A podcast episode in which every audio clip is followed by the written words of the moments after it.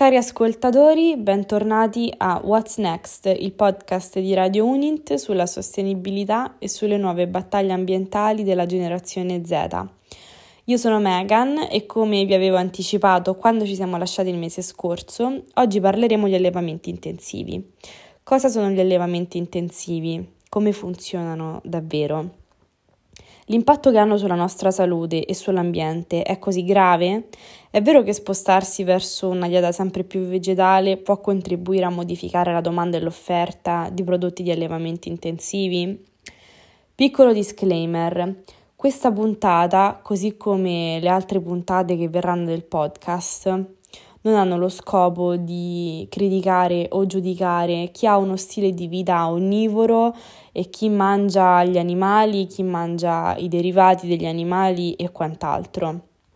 Lo scopo di questo podcast è quello di rendere le persone consapevoli di come possiamo agire per migliorare lo stato di salute del nostro pianeta, che non è solo del pianeta, ma è anche il nostro. E in questo caso si parla appunto di cosa possiamo fare per evitare la sofferenza degli animali e un impatto ambientale disastroso sul mondo e su ciò che ci circonda. Ma partiamo subito da qualche dato. La Compassion in World Farming, che è la maggiore organizzazione internazionale senza scopo di lucro per il benessere e la protezione degli animali da allevamento, è piuttosto chiara in merito alle problematiche causate dagli allevamenti intensivi. Ogni anno, infatti, vengono allevati circa 70 miliardi di animali e questo vuol dire che nel mondo 2 animali su 3 vengono allevati intensivamente. Questi animali sono tenuti sempre al chiuso, in gabbia, sono stipati in spazi ristretti, vengono trattati come macchine da produzione invece che da esseri senzienti quali sono. A livello globale, il 70% della carne di pollame, il 50% di quella di maiale, il 40% di quella bovina e il 60% delle uova vengono prodotti in allevamenti intensivi. In Italia, l'85% dei polli sono allevati intensivamente, mentre oltre il 95% dei suini vivono in allevamenti intensivi e quasi tutte le vacche da latte non hanno accesso al pascolo. L'allevamento intensivo spezza il legame fra la terra e gli animali, toglie gli animali dal pascolo e li ammassa invece in capannoni e in recinti fangosi. Inoltre, l'allevamento intensivo è la più grande causa di maltrattamento animale sul pianeta. C'è poi la questione di come vengono nutriti questi animali.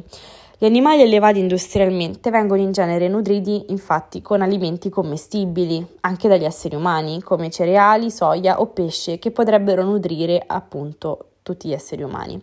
Su una popolazione mondiale di 7 miliardi di persone, circa 1 miliardo oggi soffrono la fame e si prevede che la popolazione globale crescerà fino a 9 miliardi entro il 2050. Ad oggi, 1/3 della raccolta mondiale di cereali viene utilizzato per alimentare il bestiame industriale. Se fosse utilizzato direttamente per il consumo umano, si potrebbero sfamare circa 3 miliardi di persone.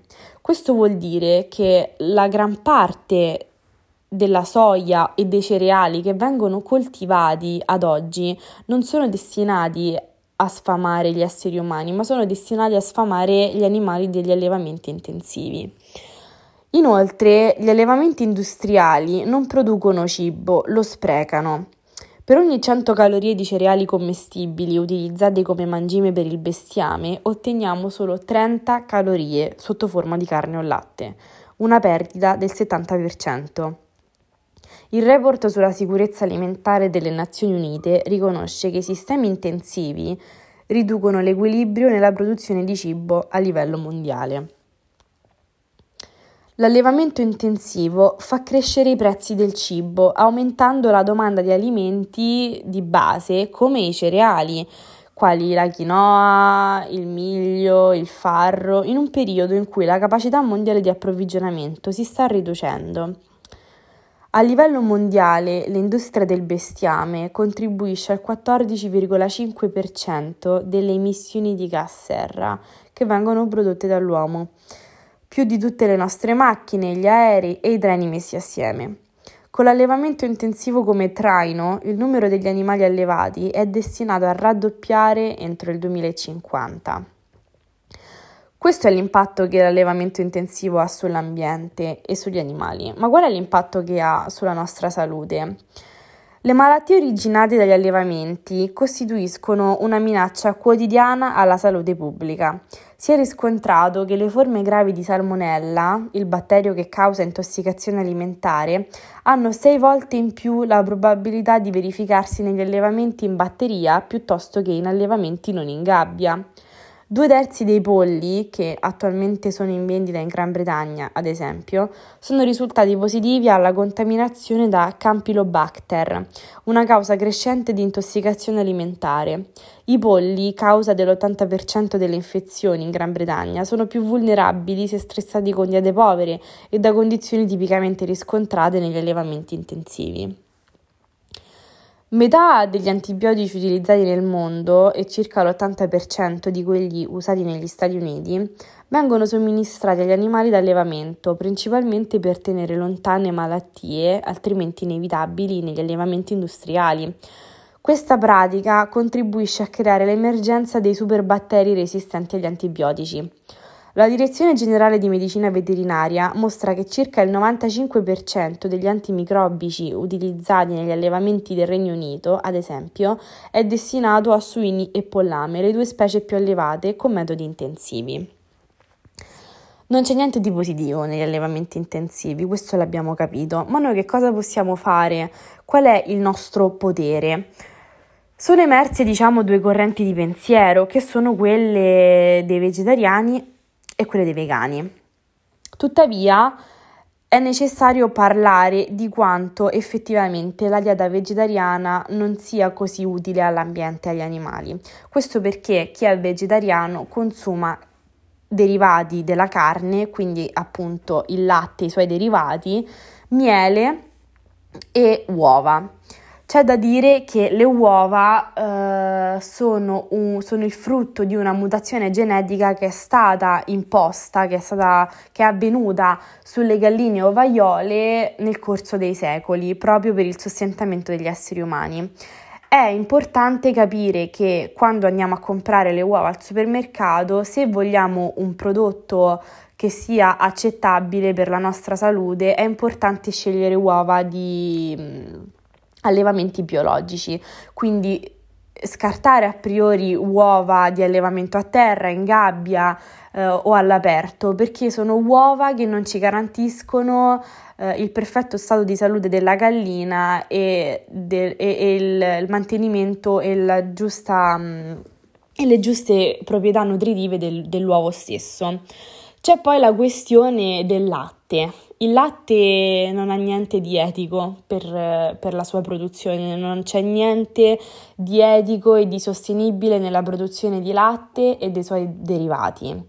Come viene prodotto il latte? Forse pochi di noi lo sanno davvero e consiglio, per chi volesse approfondire la questione, i video e gli articoli scritti e registrati in seguito a dei reportage svolti dall'associazione Essere Animali e da alcuni volontari che si sono infiltrati in alcuni allevamenti che sono parte di marchi molto famosi come ad esempio il Grana Padano, che hanno per l'appunto registrato lo stato in cui versavano suini, polli e vacche da latte, qualcosa di estremamente triste, ed è tra l'altro il motivo per cui questo podcast ha il compito e l'obiettivo di far capire a tutti qual è il prodotto che noi mettiamo sulle nostre tavole. Bene, la produzione di latte avviene sostanzialmente quando la mucca o anche vacca da latte viene inseminata artificialmente perché deve appunto produrre latte. Le vacche, le mucche sono dei mammiferi, producono latte come tutti i mammiferi nel momento in cui danno alla luce il proprio cucciolo. Però il latte che viene prodotto dalle mucche non viene destinato ai vitelli che nascono, perché i vitelli che nascono vengono immediatamente allontanati dalla madre e vengono rinchiusi in delle gabbie. saranno poi destinati al macello se sono dei maschi, o verranno fatti crescere per essere uccisi successivamente, o verranno trasformate in bacche da latte se sono vitelli femmine. Quello che succede alla madre è che soffre per una quantità di giorni in una maniera veramente tremenda, soffre la mancanza del vitello, del cucciolo, e il latte che ha viene destinato al consumo per gli esseri umani. Quindi il latte viene sostanzialmente preso dagli allevatori attraverso un sistema di pompaggio e di macchine che provocano alla mucca spesso dei danni irreversibili, tant'è che alcuni tumori, alcune infezioni che le mucche sviluppano hanno ripercussioni anche sul latte stesso, e noi consumiamo questo prodotto. E quindi questo è sostanzialmente il latte che noi mangiamo, e non è solo il latte, è il formaggio, è il parmigiano, qualsiasi tipo di formaggio, qualsiasi tipo di derivato dal latte ha dietro questo processo, ed è importante saperlo perché spesso decidiamo in qualità di consumatori di consumare meno carne, meno pesce, ma continuiamo a consumare il latte e i suoi derivati.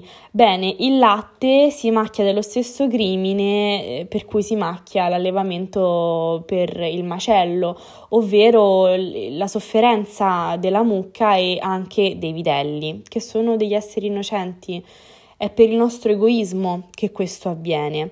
Quindi diciamo che la dieta vegetariana può essere un'alternativa magari di transizione verso una dieta un pochino più selettiva, che è la dieta vegana, alla quale io in primis mi sto avvicinando.